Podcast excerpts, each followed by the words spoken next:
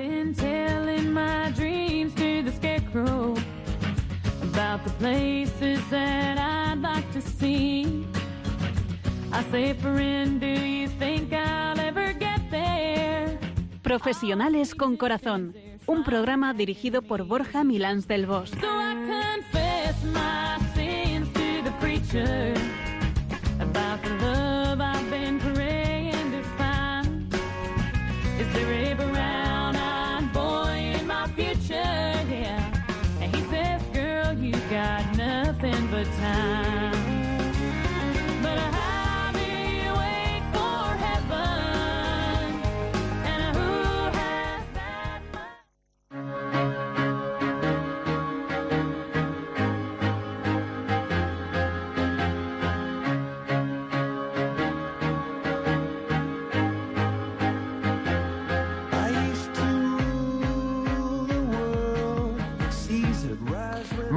buenas tardes, nos de Dios, en este primaveral viernes de mayo, con sol, con lluvia, con todo en flor, frío, calor, esto es rarísimo. Y último viernes previo a la solemne celebración del domingo de Pentecostés. Y también queremos celebrar con todos vosotros un acontecimiento para nosotros muy especial. Y es que, aunque es algo pequeño, también es muy grande a la vez. Y es que este es nuestro programa número 100 y estamos muy agradecidos por vuestra leal compañía desde que iniciamos esta andadura allá por 2014. Seguimos como siempre en antena y si seguimos en antena es porque decís que os gusta, así que solo podemos daros las gracias, gracias desde el alma y con el corazón en la mano y con el corazón ancho y gracias sobre todo a nuestra queridísima Virgen María que es quien nos arropa y nos lió en este proyecto, ¿no? Y como siempre pues me acompaña la mejor copiloto del programa, además de la Virgen María, que se llama Piluca Pérez. Aquí a mi lado, ¿verdad que sí, Piluca? Me mira con ojos de ¿qué me estás diciendo? Que se incorpora hace ya cuatro años y aquí sigue aguantándome estoicamente y ganándose el cielo programa a programa, Piluca. Gracias. Bueno, Gracias, ojalá nos gracias, ganemos el cielo con esto, ¿eh? Sería fácil, sería fácil. Pues sí, cinco años de programa. Cuarta temporada contigo. No sé si decir sufriéndote o disfrutándote. Bueno, bueno, como empecemos a hablar... Y con muchos momentos muy especiales vividos con todos vosotros en las ondas. Gracias por vuestra lealtad. Nuestros oyentes demuestran lealtad, que es un tema del que hemos hablado hace unos cuantos programas. Algunos desde el principio, otros se han unido más tarde. No pasa nada, todos bienvenidísimos. Y bueno, yo creo que es importante también que en un día como hoy, 100 número pro- programa número 100, eh, es importante que hagamos un pequeño homenaje a quienes han hecho posible este programa. Pues mira, empezamos, eh, el primer programa lo empezamos en 2014 con Noemí Merchan y Lorea Fernández Baldor. Así que a ellas dos, muchísimas gracias por vuestra generosidad y por acompañarme en aquella época, en aquella primera temporada, ¿no? Y también a Isabel Pardiñas, que comenzó con nosotros y finalmente tuvo que dar un paso atrás pues por temas de familia y cosas, bueno, al final son varios niños, una familia grande y pues uno no le da la vida para todo, con lo cual pues tuvo que escoger y se decidió por la familia, con lo cual, bien.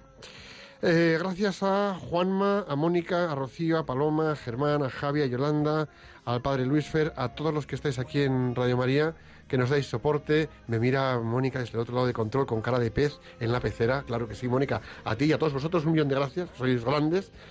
Y, y, bueno, que seguís apostando por nosotros. Pues gracias también a vosotros, que sois un equipazo bestial. Y bueno, pues... em, Pues así debe ser, Borja. Es importante que seamos agradecidos y que deseemos y que, y que desarrollemos otra virtud de la que también hemos hablado, de la gratitud. Sí, Es que hemos hablado ya Sí, ¿eh? de 99. te- eh, tenemos carrete, tenemos carrete, tenemos carrete. Pues sí, la gratitud es una virtud muy necesaria para poder apreciar cada regalo vital, cada regalo que recibimos de Dios. Y por eso hoy vamos a hablar de las virtudes y de los valores. Para hablar de esto y mucho más nos acompaña en el estudio Ignacio Pausa, un profesional de fe que ha pasado muchos años en el mundo de la empresa. Bienvenido, Ignacio. Muchas gracias, buenas tardes a todos y gracias por invitarme. Un placer. Pues ya estamos todos contentos, todos dispuestos. Pues vamos a reflexionar un poco. Venga, vamos allá.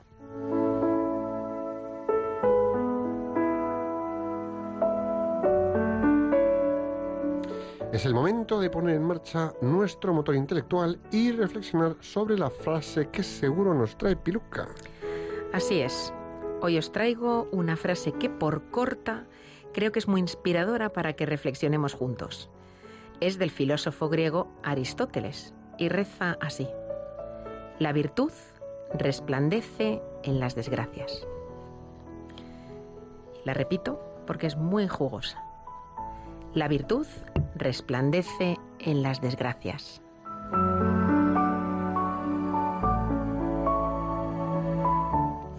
Basta que tengamos una desgracia en la vida para que nos demos cuenta que desplegar una virtud o dos o más lo que nos, es lo que nos permite resplandecer e inspirar a otros a que también resplandezcan. De hecho, las virtudes nos hacen virtuosos. Parece obvio, pero no lo es. Nos alejan de los vicios. Las personas que despliegan sus virtudes se convierten en seres muy especiales. Y aquí descubrimos que todos somos muy especiales y que solo falta desplegar aquella virtud que más nos caracteriza. Lo curioso es que tendremos, tendemos a desplegar nuestras virtudes en los momentos de desgracia y la pena es que tenga que llegar una desgracia para desplegarlas, cuando deberíamos regalárnoslas y ofrecérnoslas unos a otros todos los días sin desgracias. Muchas veces sin darnos cuenta hablamos de virtudes y realmente nos estamos refiriendo a valores. Los valores pueden variar con el tiempo el lugar, la cultura e e incluso el contexto, pero no así las virtudes, que siempre van metidas debajo de la piel y deben ser como un principio de calidad de comportamiento. Es en la adversidad y en la desgracia, ahí es donde vamos a necesitar desplegar nuestras mayores virtudes y potenciales.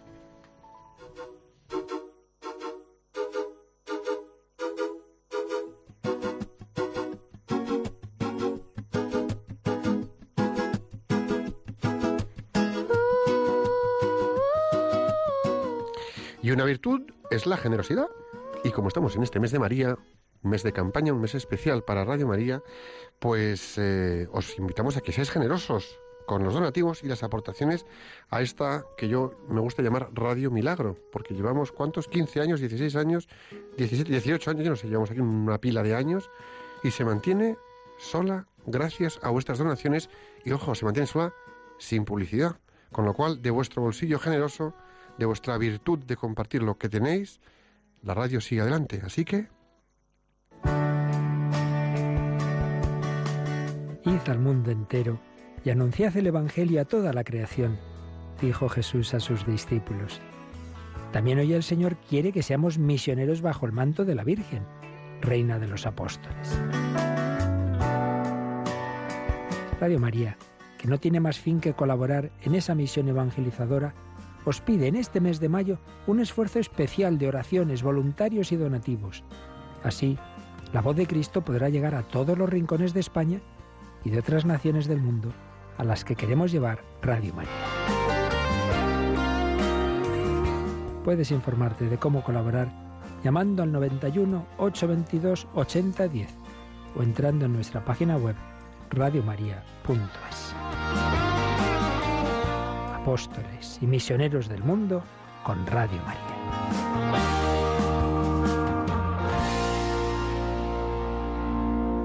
Así que acordaros, ¿eh? Para aportar vuestros donativos y decir lo que la cantidad con la que queréis colaborar, podéis llamar al 91 822 80 10.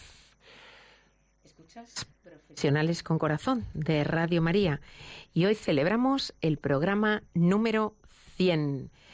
Borja, es la vez número 100 que nos hablas de etimología.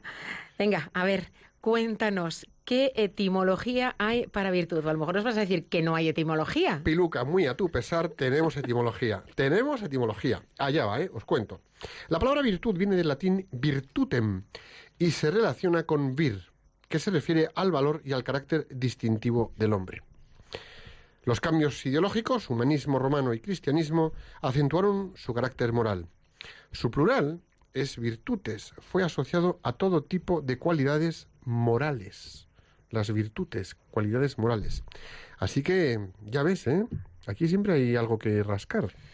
Pues sí, Hoy, en la celebración de nuestro programa número 100, hemos eh, querido hablar no de una virtud concreta, sino en general de las virtudes, porque bueno, eh, este programa desde su primera emisión, Profesionales con Corazón, pretende algo tan sencillo de entender, pero a la vez tan difícil de aplicar como el llevar virtudes humanas y amor inteligente al ámbito del trabajo. Eso es lo que nosotros pretendemos, ¿no? Conseguir que eso sea una realidad, que vivamos cada día en nuestro trabajo. Y así, 100 programas y 5 años. La verdad es que todos vosotros que nos acompañáis tenéis paciencia, ¿eh? Y mientras no nos despidan, seguiremos. Sí, sí, aquí, mientras la Virgen cuente con nosotros y nos digan que hay antena, tiremos para adelante. Bueno, pues eh, vamos a ver, habrá gente, algunos de vosotros seguramente os preguntáis, ¿por qué virtudes? Bueno, una palabra que está poco de moda hoy por hoy, ¿no? Hoy la gente habla más de valores que de virtudes. Incluso en los colegios se habla de educar en valores. ¿Y deberíamos hablar de valores o no? Pues la realidad es que valores y virtudes no son lo mismo. Los valores son bienes que la inteligencia del hombre conoce, acepta y vive como algo bueno para él como persona. Están orientados al crecimiento personal por un convencimiento puramente intelectual. Por ejemplo, sabemos estar limpio es bueno, porque si somos limpios, si estamos limpios, pues seremos mejor aceptados por los demás. Sabemos que si mantenemos ordenadas nuestras cosas, pues oye, las encontraremos más fácilmente cuando las busquemos. Los valores humanos son un bien que efectivamente nuestra inteligencia define que es bueno y toma como tal. En sí mismos son neutros y se podría decir que depende del uso que les demos. Fíjate, aquí hay una cosa muy curiosa, ¿no? Vamos a pensar por un momento en un grupo de ladrones. Vamos a pensar en cacos, ¿de acuerdo? Esos no tendrán valores, ¿no? Cuidado, cuidado, que esto es muy curioso, esto es muy curioso. La verdad es que en el ejercicio de su profesión, ser cacos, es decir, mangar, robar, ¿vale? Por ejemplo, ejercitan muchos valores. No me lo puedo creer. Tal cual. Los cacos juntos trabajan en equipo. ¿Sí o no? Eso es verdad. Eso es verdad, vale. Eh, justicia, cuando han robado, cada uno se reparte lo suyo. Quieren ser justos en el reparto. Eh, organización, es que si no les pilla la poli. ¿Vale? Pero ciertamente sabemos que no son personas virtuosas. Aquí hay un caso que está en los medios de, televisión y de hecho hoy por hoy es una persona fantástica, ¿no? Pero hace tiempo, no sé si ustedes eh, sabéis de El Pera. El Pera era un muchacho que con 16 años conducía fantásticamente bien y era la perdición de la policía. Todos persiguiéndole y el Pera, este chaval, se ponía tacos de madera en los pies para poder eh, conducir bien. Hoy por hoy, el Pera es un tío fantástico y es instructor de conducción disuasoria y evasiva para miembros y cuerpos de la seguridad del Estado. Con lo cual, los valores que él empleaba o cómo se enfocaba él de una manera cuando era joven, cuando se han puesto en buena obra y disposición, se han convertido en virtud. O sea que tenía valores, pero no los utilizaba para hacer el bien, ¿no? Más bien para hacer el mal. Más mal que bien, efectivamente. Entonces, claro, bueno, pues eh, pensemos por un momento en quien defendiendo la libertad de una persona, por ejemplo, o la de la mujer, justifica el aborto. Para defender la libertad de la mujer, justificamos el aborto. Claro, parece que la, la, libertad es en sí misma un valor. A lo mejor hay que... Pero a veces mal utilizado. Enfocarse de otra manera. Por ejemplo, ¿no? O, mm, bueno, pues eh, el ejercicio de esos valores no les hace mejores. Hmm. Sin embargo, las virtudes son acciones eh, que nacen del corazón, no son tanto algo intelectual, sino que nacen del corazón y están orientadas directa y claramente a un bien espiritual. Las virtudes están orientadas a cumplir el plan de Dios. Su fin y su motivación, a diferencia de en ocasiones los valores, es hacer siempre el bien a los demás, independientemente de las circunstancias algo que yo diría que es extremadamente necesario en los ambientes profesionales en los que nos movemos. La verdad es que hoy por hoy, en los ambientes profesionales, lo de hacer siempre bien a los demás como que no nos lo acabamos de encontrar. Hombre, primero voy yo y luego ya van los demás. Y si te puedo por el camino, no por una zancadilla, pero por una caja de por medio, como para que no veas tan rápido, te la voy a poner. No sé si que tropezarás, pero no te lo voy a poner fácil. Pues es una pena, ¿no? Las virtudes nos hacen crecer como personas a imagen de Dios nos santifican y edifican además a la sociedad, porque si nos santifican a nosotros, como somos parte de la sociedad, edifican a la sociedad. Las virtudes nos conducen al bien y a la perfección. Y aquí me gustaría hacer un poco de hincapié, etimología, lo siento, Piluca. Venga, venga, te dejo. Perfección, per, significa completo, de forma absoluta. Y fección viene de factum, per factum, significa hacerlo de forma completa, total y absoluta, para que no queden flecos en lo que haces. Hacer las cosas perfectas no quiere decir hacerlas correcta y bien, quiere decir hacerlas con toda tu voluntad y todo lo que pones para hacerlas del todo. Ahí queda eso, ¿no? Entonces, ¿qué pasa? Que cuando mm, trabajamos con virtudes nos conducen al bien y a la perfección y ponen y hacen que pongamos todas nuestras cualidades y de nuestra personalidad entera en eso que estamos haciendo. Con lo cual, ¿qué pasa? Pues que estamos en armonía con el plan de Dios. Si yo me vuelco a las cosas desde el ejercicio de la virtud, estoy en armonía con el plan de Dios y orientan toda nuestra persona y las acciones que desenvolvemos.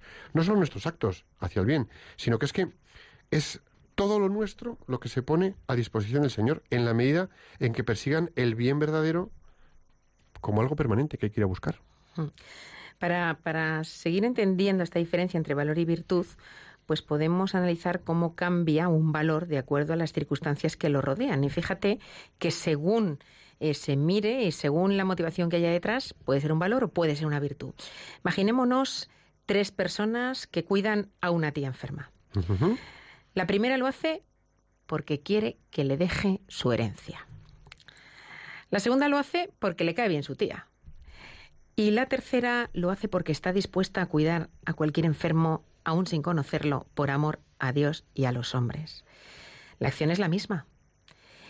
Eh, el valor es el del servicio en los tres casos, pero solamente en el tercer caso podríamos decir que es una, es una virtud. Está orientado de alguna manera a Dios, es habitual, es permanente, nace del corazón y nace pues eso, de ese deseo de cumplir el, el plan de Dios y de ayudar y ayudarle a, a que este mundo sea como Él quiere que sea. O sea que podemos llegar a convertir un valor en virtud si hay un propósito de trascender en la acción de ese valor. Efectivamente. Que no es poco, ¿eh? Querer trascender en la acción de ese valor.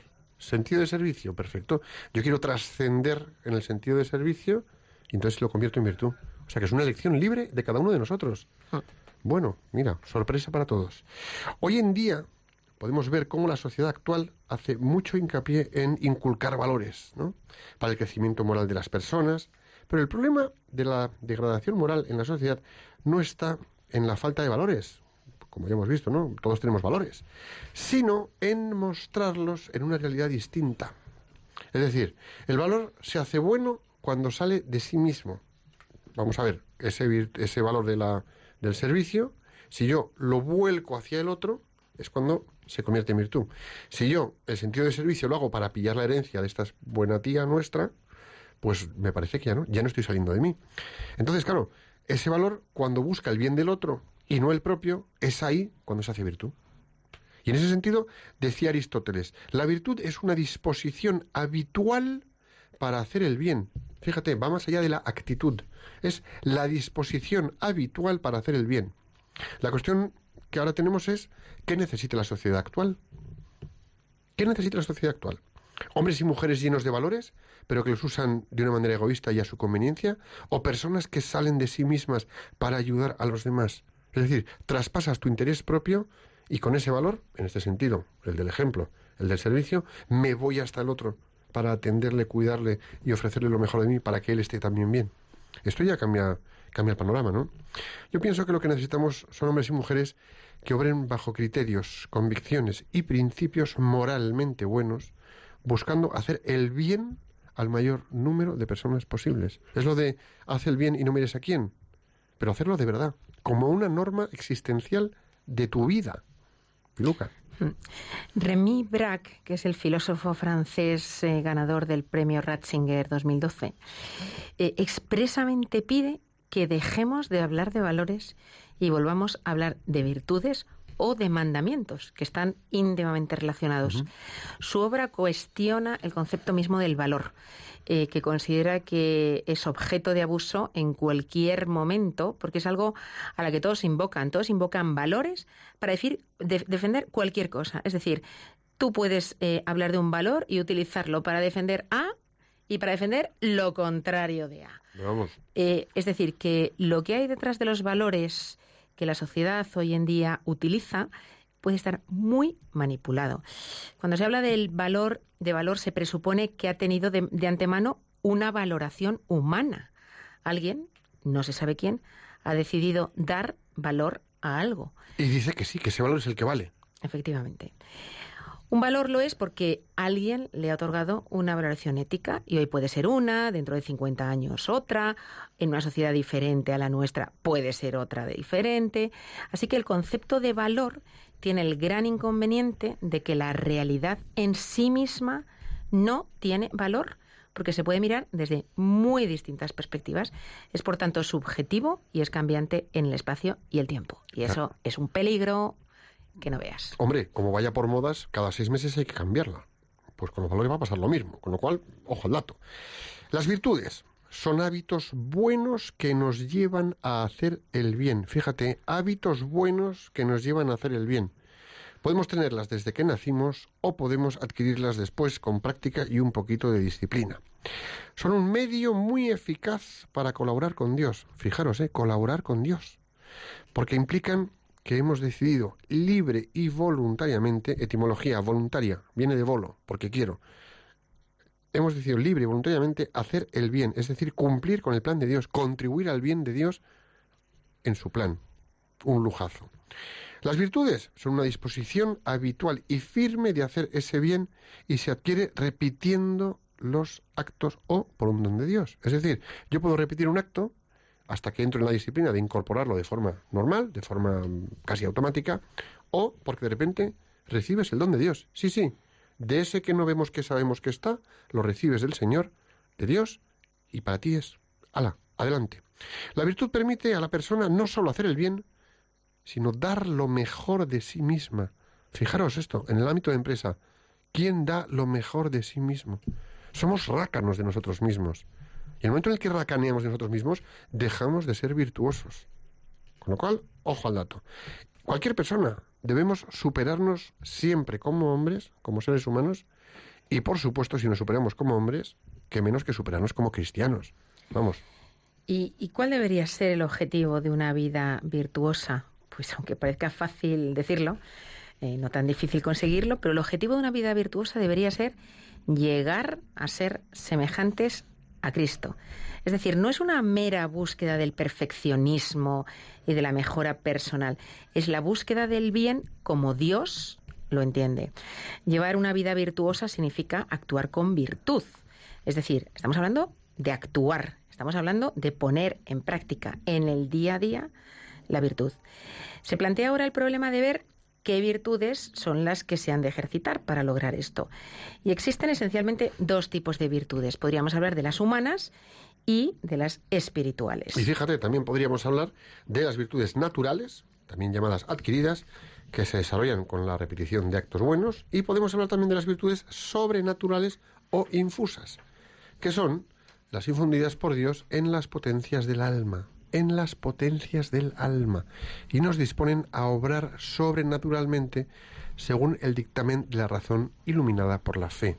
Es decir, hay veces que somos capaces de hacer cosas que no habríamos hecho en la vida o de decir cosas que no habríamos dicho nunca y es como que se nos pone en el corazón y ¡pum! Con la fe que tenemos se nos ilumina una razón y de repente somos capaces de contestar, de atender, de responder a circunstancias que no habíamos previsto ni sabíamos cómo abordarlas. Y eso sucede, ¿no? Entre las primeras, las naturales, se encuentran, por ejemplo, entre otras, pues el agradecimiento, la coherencia, la comprensión, la fidelidad, la humildad. Pensar en qué ámbito profesional tenemos agradecimiento, tenemos coherencia, tenemos comprensión, tenemos fidelidad y tenemos humildad. Ahí lo dejo, vamos a reflexionar un poquito. Y entre las segundas tenemos pues eh, las virtudes teologales y aquí tendríamos la fe, la esperanza y la caridad. Y las cardinales, prudencia, justicia, fortaleza y templanza. Pero para hacerlo fácil, podría decir que existe una que las supera a todas y al mismo tiempo las eleva. Y con que nos grabemos esta en la cabeza, basta. Me encanta.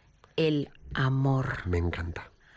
Ama et fac Uy, oh, Dios mío, es que en latín soy un desastre. Ama et fac quod vis.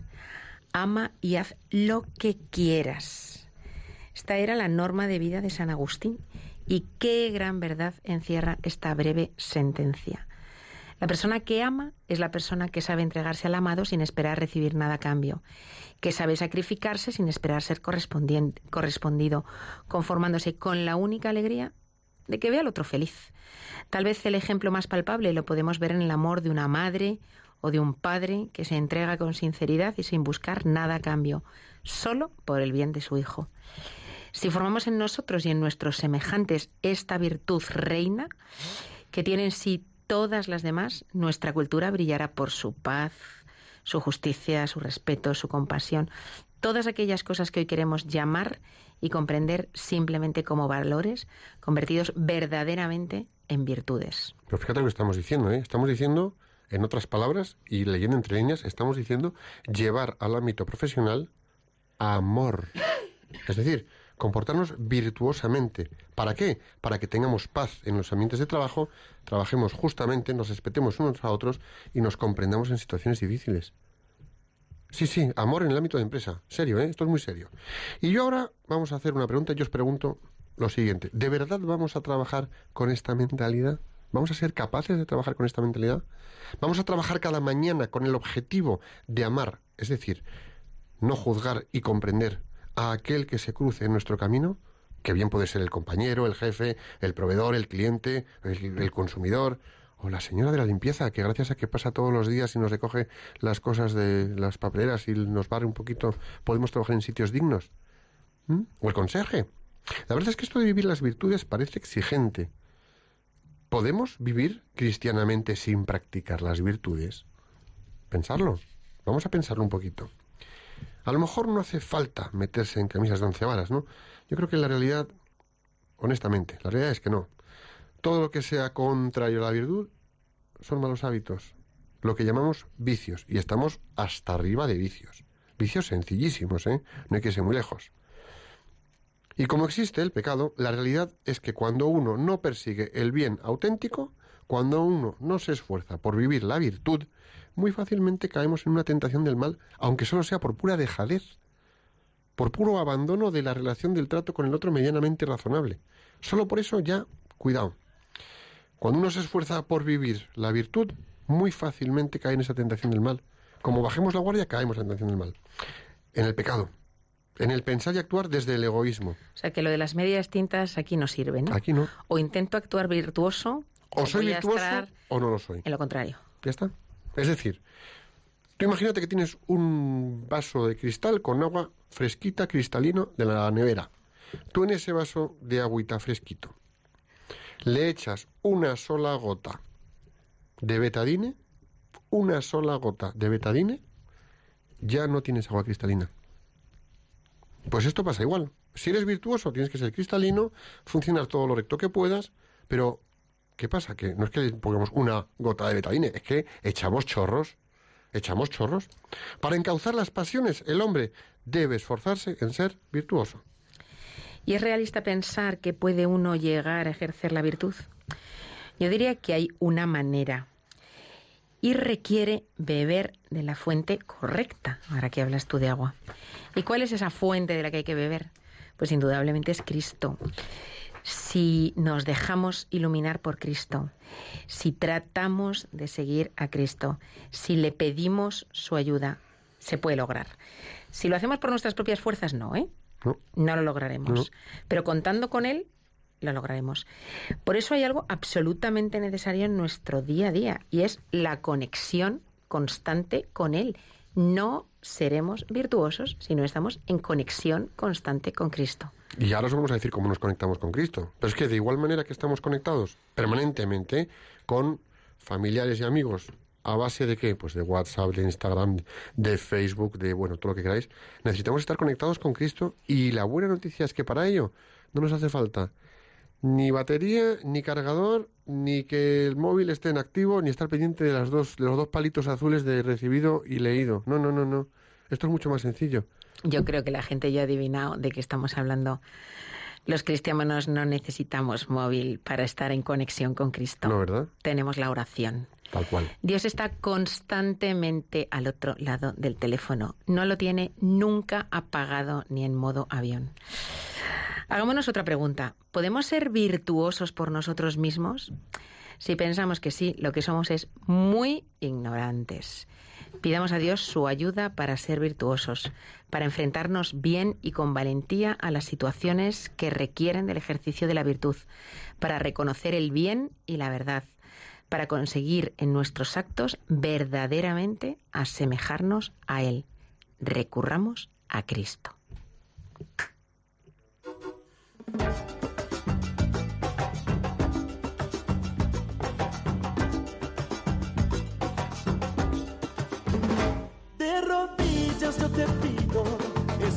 Escucha mi oración,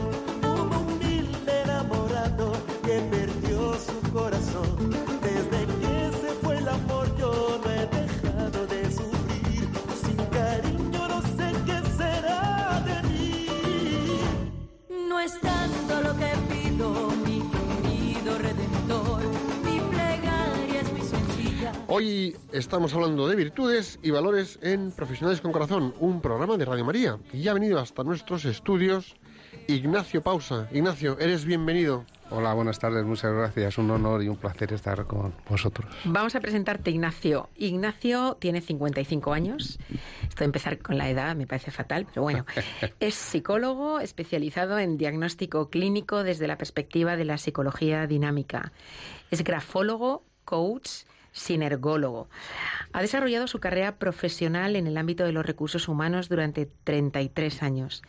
De estos, 25 en puestos directivos en diferentes compañías y sectores de actividad, tanto en España como en el extranjero. Se considera afortunadamente una persona muy creyente y cuya fe no solo da sentido a su vida, sino que le sostiene y alegra el corazón a pesar de las dificultades que toda vida conlleva. Está casado y tiene dos hijos, Ignacio, de 20 años, y Javier de 17, que está pasando en estos momentos su selectividad según el sistema francés. Ahí estás tú, ¿eh? Ahí estás tú. Ahí estoy yo. Toda la familia estresada con la Hombre, selectividad. ya te digo. Bueno, oye, eh, Ignacio, mm, gracias por dejarte liar para, esta- para esta entrevista. La pregunta que le hacemos más o menos a todo el mundo a bocajarro, ¿no es? Es, para ti, ¿qué es la virtud? ¿Tú cómo Bueno, después de haberos escuchado, y la verdad es que enhorabuena por la reflexión que habéis compartido, desde mi experiencia de fe y de creencia en Dios, para mí la virtud es fundamentalmente, mm, yo diría, la encarnación de unos valores cristianos.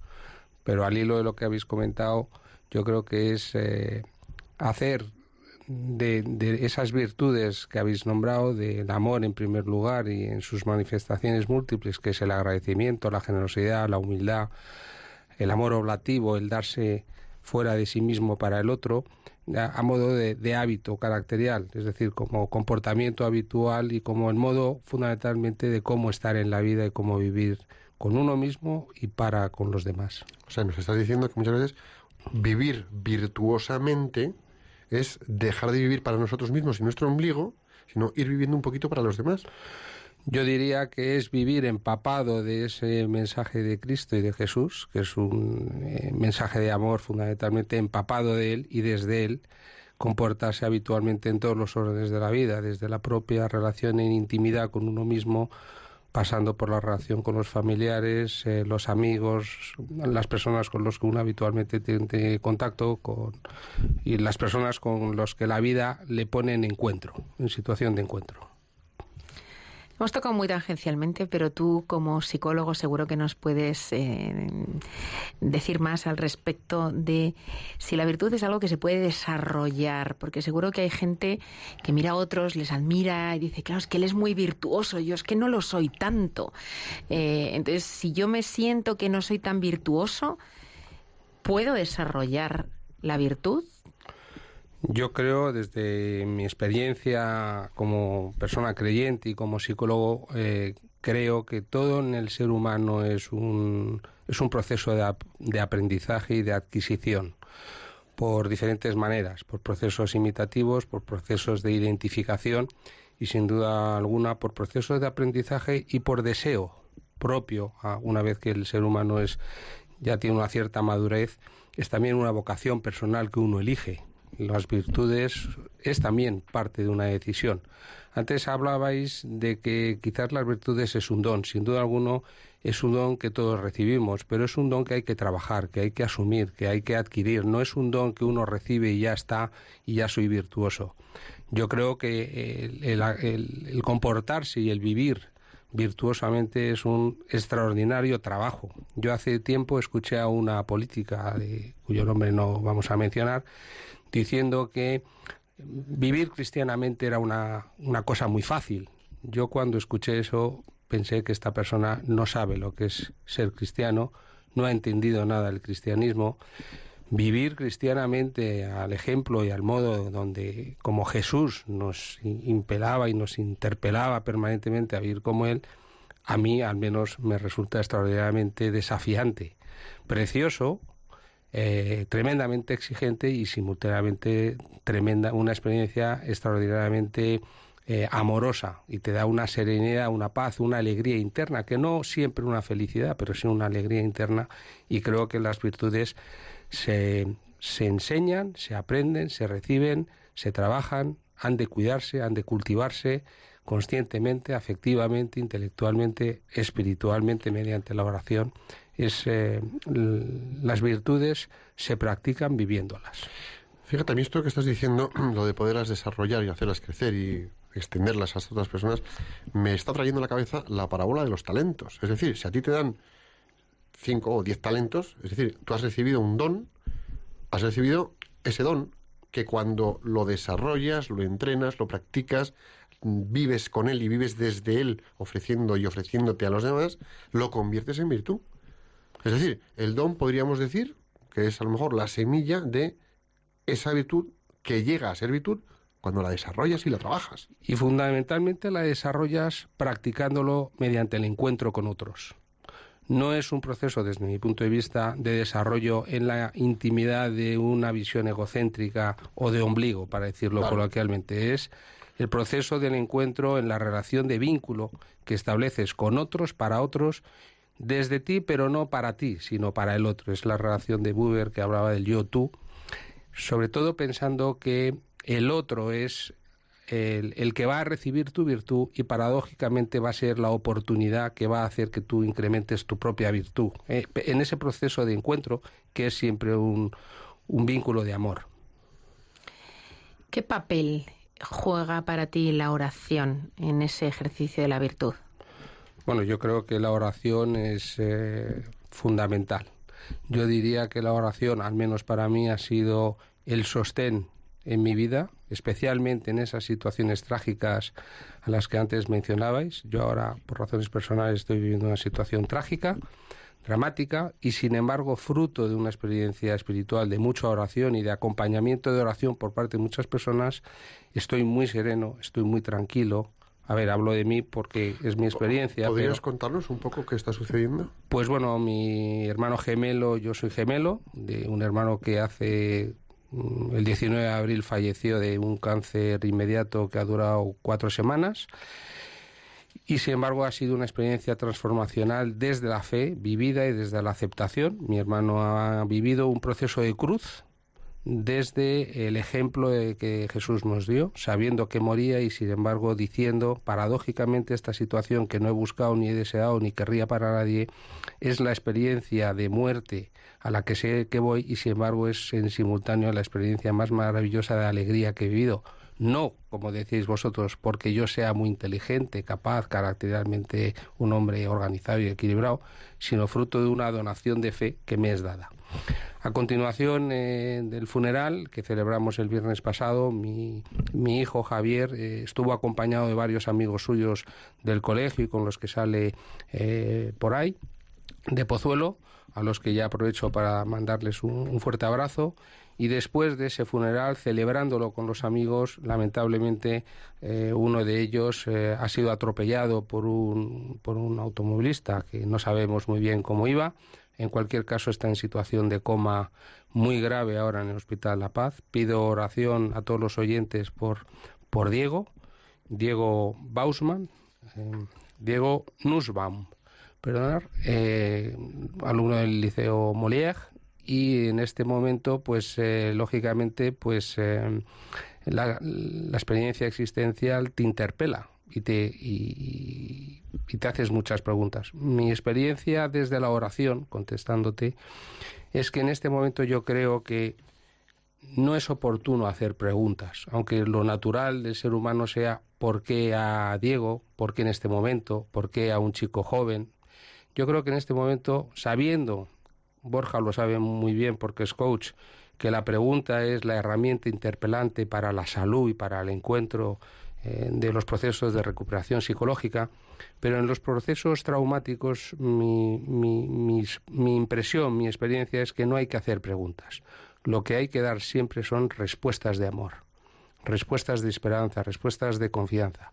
Y esas respuestas solamente pueden hacerse desde un diálogo. La oración es fundamentalmente un diálogo con un Dios que, como nos dice ya en el Antiguo Testamento, siempre pregunta por nosotros. Dios dice, ¿dónde estás, Adán?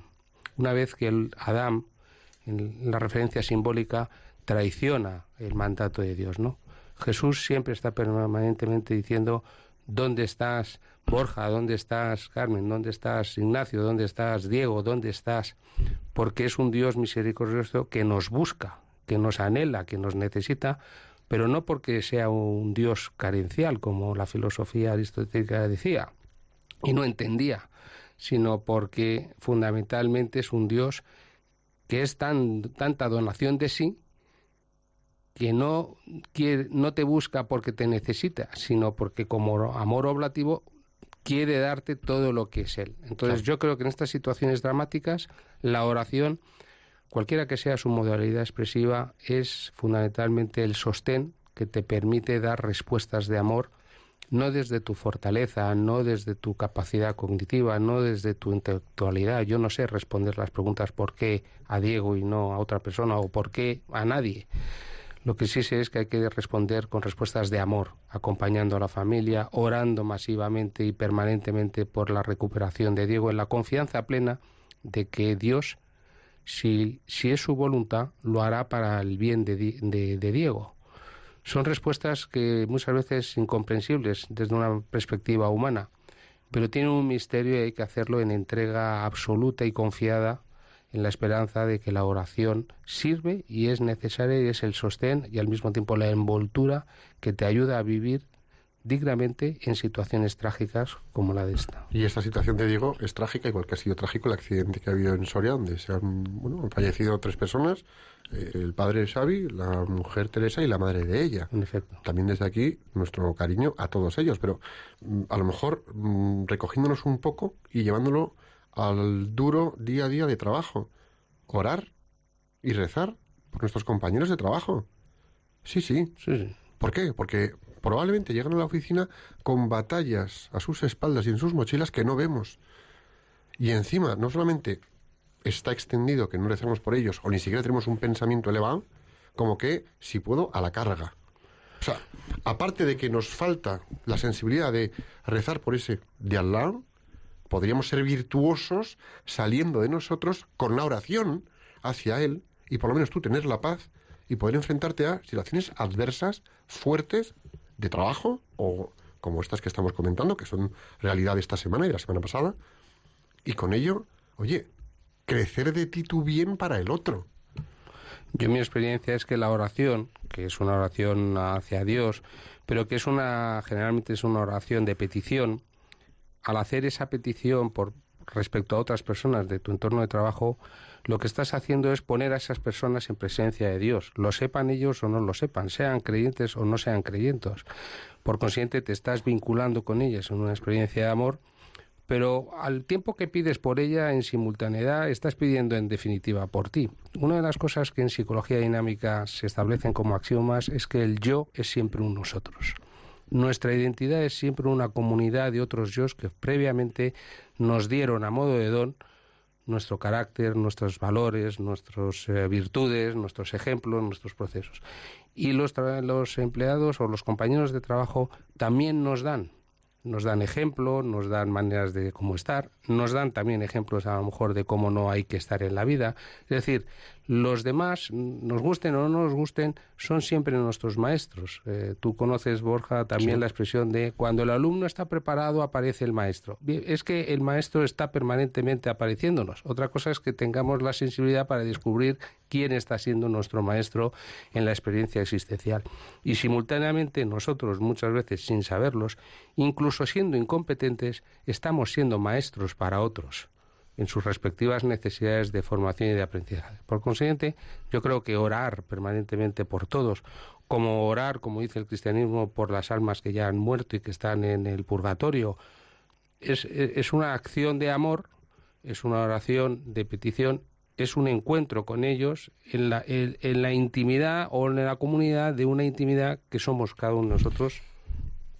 Y fíjate, estamos hablando del orar por personas, ¿no? Pero pensando en el entorno profesional, yo también me gustaría que reflexionáramos sobre la idea de rezar en el trabajo. Me estoy acordando de Sí. una invitada que tuvimos, por ejemplo, eh, que es la subdirectora de un colegio en Madrid, y que decía, yo cada vez que veo que se me acerca un padre o una madre, como vienen a veces con situaciones tan complicadas, difíciles, que tienes que ayudarles y, y no sabes lo que te vas a enfrentar, yo lo primero que hago es ver a un padre o una madre acercarse y me encomiendo el Espíritu Santo.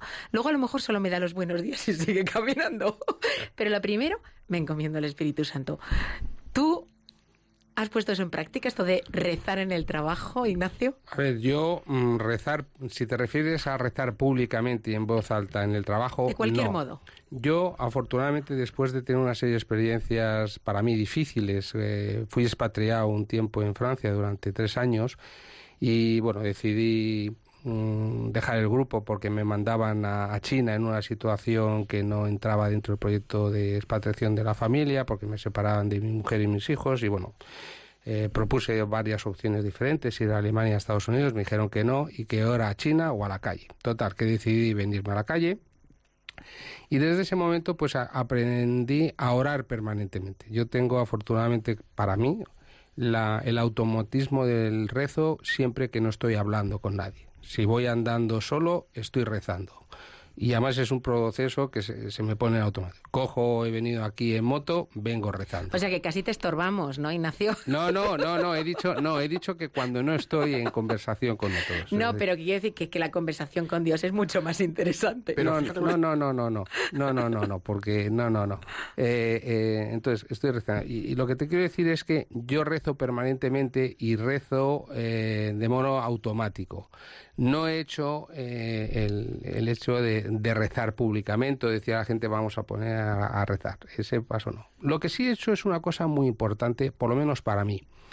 Eh, yo creo que, eh, y creo que es una virtud que yo admiro en muchos cristianos. Yo antes quizás tenía el miedo, la inseguridad, la incertidumbre de decir que era creyente, que era cristiano, que rezaba, que me encantaba rezar, que estudiaba temas de teología, que deseo hacer las, eh, la carrera de ciencias religiosas, etcétera.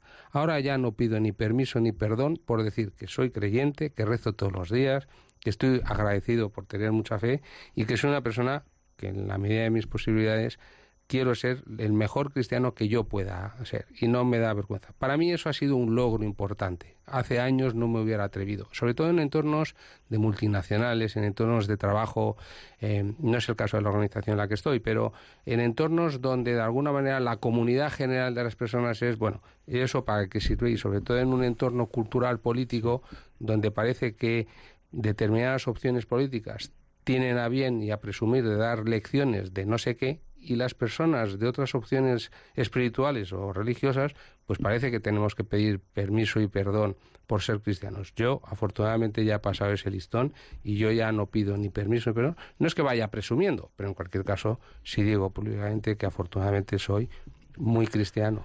Y eso que dice, lo que dice eh, Ignacio de eh, estar en permanente oración, pues cuando no hablas estás tal en la moto, tal, hay una cosa que yo no sé si os habéis dado cuenta, ¿no? Y es que cuando estamos en oración no tenemos pensamientos retorcidos. En efecto. No cabe otra cosa en la cabeza que por lo menos pensamientos neutros y como mucho pues oye, pues eh, eh, tu rezo, ya está. Te puedes distraer, pero no estás con pensamientos retorcidos. Yo en relación a eso, yo empecé a orar permanentemente al volver de Francia porque, bueno, me puse muy grueso, tuve que adelgazar y empecé a nadar. Claro, eh, nadar es un rollo. Yo no nado todos los días una hora, entonces lo que hice es voy a rezar, pero empecé con algo que vosotros habéis dicho al principio, la gratitud.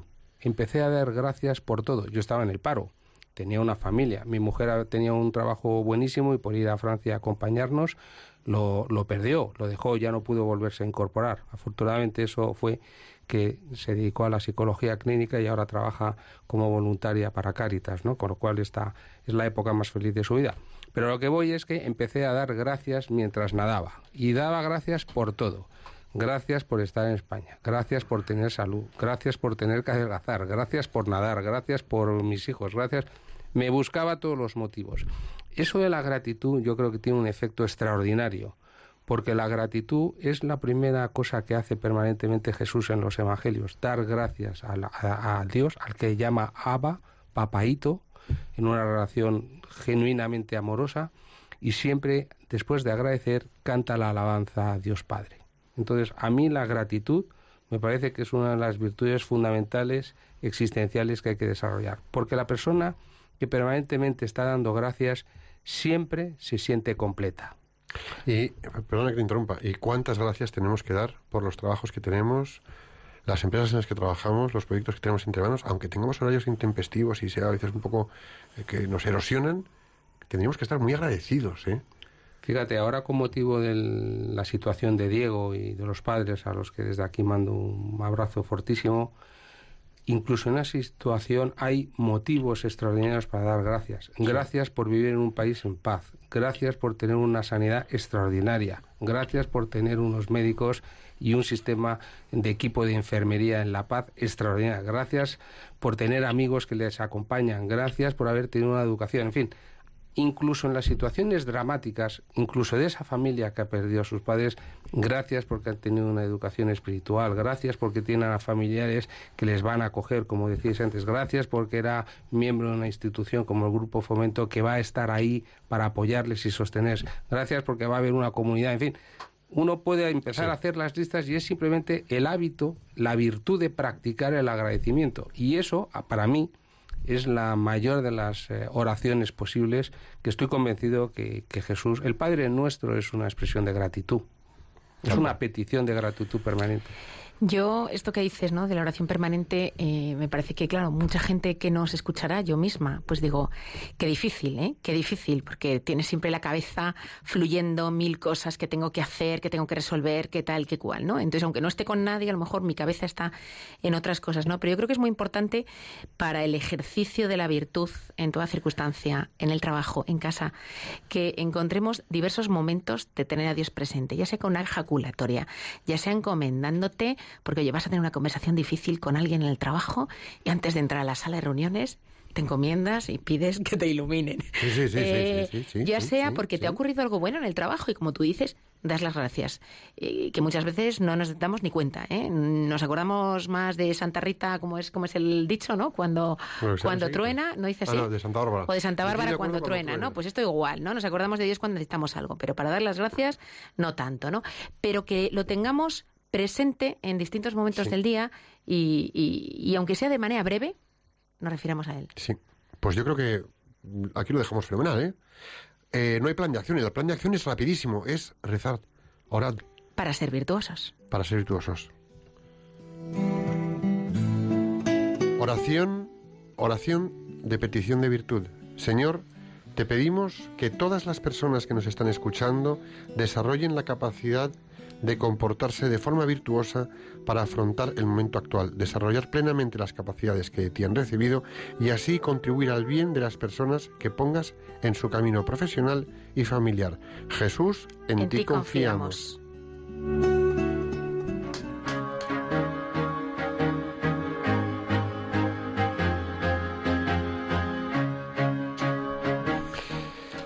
Queridos amigos, todos, así ha sido el programa de hoy. Un programa muy especial por ser el programa número 100. No sé qué haremos cuando lleguemos al 1000. Pues nada, dar gracias. Gracias. Bueno, hoy os damos gracias a, a vosotros por estar ahí y sobre todo a Ignacio. Un millón de gracias, Ignacio, por venir hasta nuestros estudios, por compartir no tu tiempo, sino todo eso que llevas dentro. Muchas gracias a vosotros, un honor. Ha sido una satisfacción contar contigo en el programa, además de tener la oportunidad de volverte a ver después de casi 10 años, ¿no? Pues sí, sí, nos encontramos en el curso de coaching ontológico Sí, y sí. desde entonces, pues, aunque yo de alguna manera siempre os he seguido porque he escuchado muchas veces vuestro programa y os felicito por ello, porque la verdad es que Radio Madrid ha sido un compañero fiel para mí, importantísimo en mi vida, así que gracias. Pues eh, muchísimas gracias por venir a Profesionales con Corazón. A todos vosotros, muchísimas gracias por eh, compartir con nosotros. Os esperamos, como siempre, en el siguiente programa. Disfrutad del fin de semana y de la festividad de Pentecostés, que es el domingo, ¿eh? Ojo, ojo. Volvemos de nuevo el próximo viernes 1 de junio de 5 a 6 de la tarde, aquí en Radio María. Hasta entonces, rezad a la Inmaculada Concepción y a Santiago Apóstol para que nuestra tierra de María siga siendo patria de todos los españoles. Que Dios os bendiga y la Virgen os proteja.